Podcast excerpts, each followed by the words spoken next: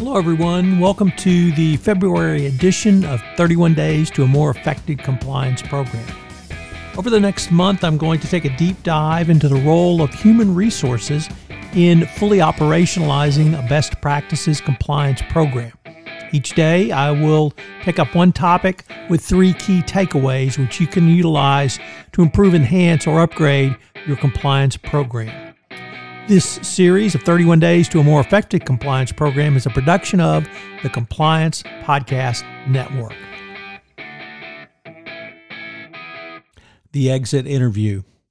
Yesterday, I talked about employment separation issues, and today I want to specifically focus on the exit interview because the exit interview can be a further mechanism to fully operationalize compliance. This type of interview is used when someone voluntarily departs a company as opposed to a layoff or a reduction in force exercise. Typically, departing employees are willing are more willing to share about their experience, concerns, and issues which led to their departure.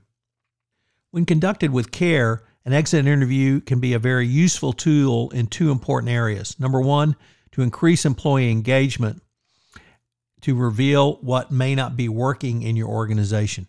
This speaks directly to operationalizing compliance through HR.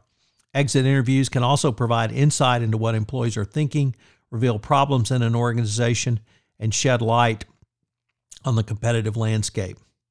There are six goals in a exit interview and they must emphasize both tactics and techniques. Finally, including a continuing conversation with separated employees.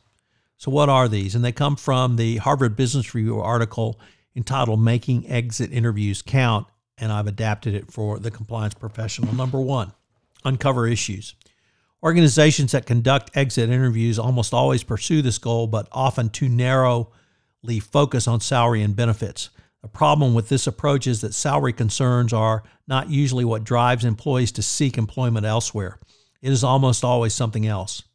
One leader from a food and beverage company told us that the exit inter- in the exit interview process that informs a company's succession planning and talent management process. Two, understand employees' perceptions of the work itself.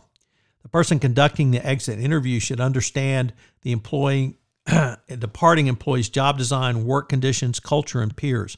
By understanding and questioning the employees on this information, the exit interview can help managers improve employee motivation, efficiency, coordination, and effectiveness. And this is certainly true from the compliance perspective. Three, gain insight into management's or managers' leadership style and effectiveness. A leadership style is an important reason many employees depart for greener pastures. By inquiring into and understanding this dynamic, an organization can begin to reinforce positive managers and identify toxic ones. Four, learn about benchmarks at competing organizations. While salaries and compensation are usually not the driver of departure, they can certainly play a role. You should use the exit interview to do some benchmarking.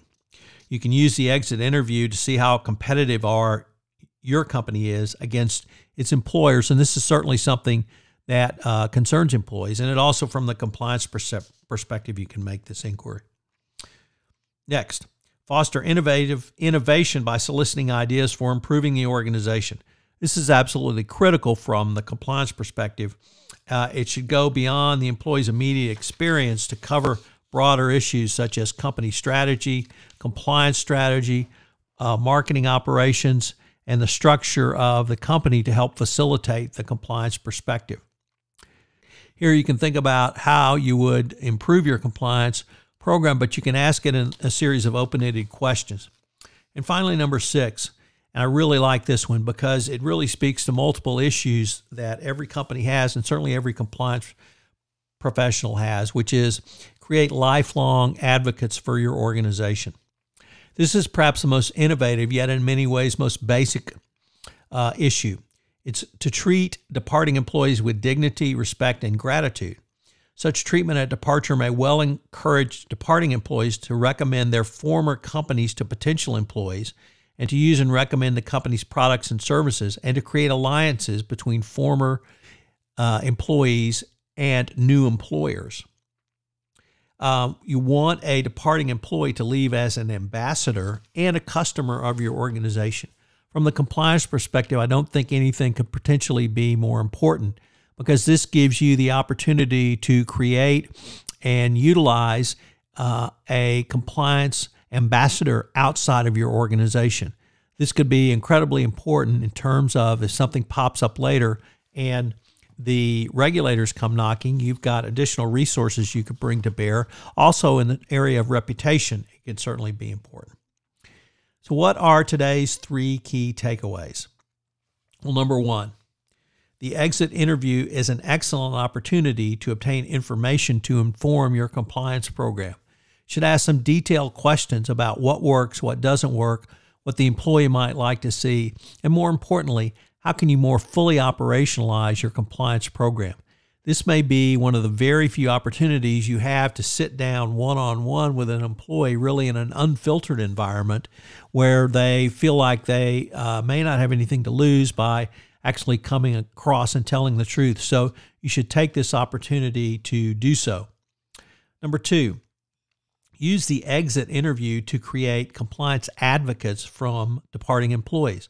Once again, in uh, today's highly um, mobilized social media world, uh, any issue can be amplified almost immediately. Well, if you have an ambassador, if you have compliance ambassadors, you have former employees who can come to your defense, that could be actually a very powerful tool for you and allow you to have another avenue to communicate not with uh, simply those on social media, but your other stakeholders third parties, customers, your local um, communities, certainly your board of directors, and shareholders. Uh, also, if the regulators ever come knocking, it can become critical.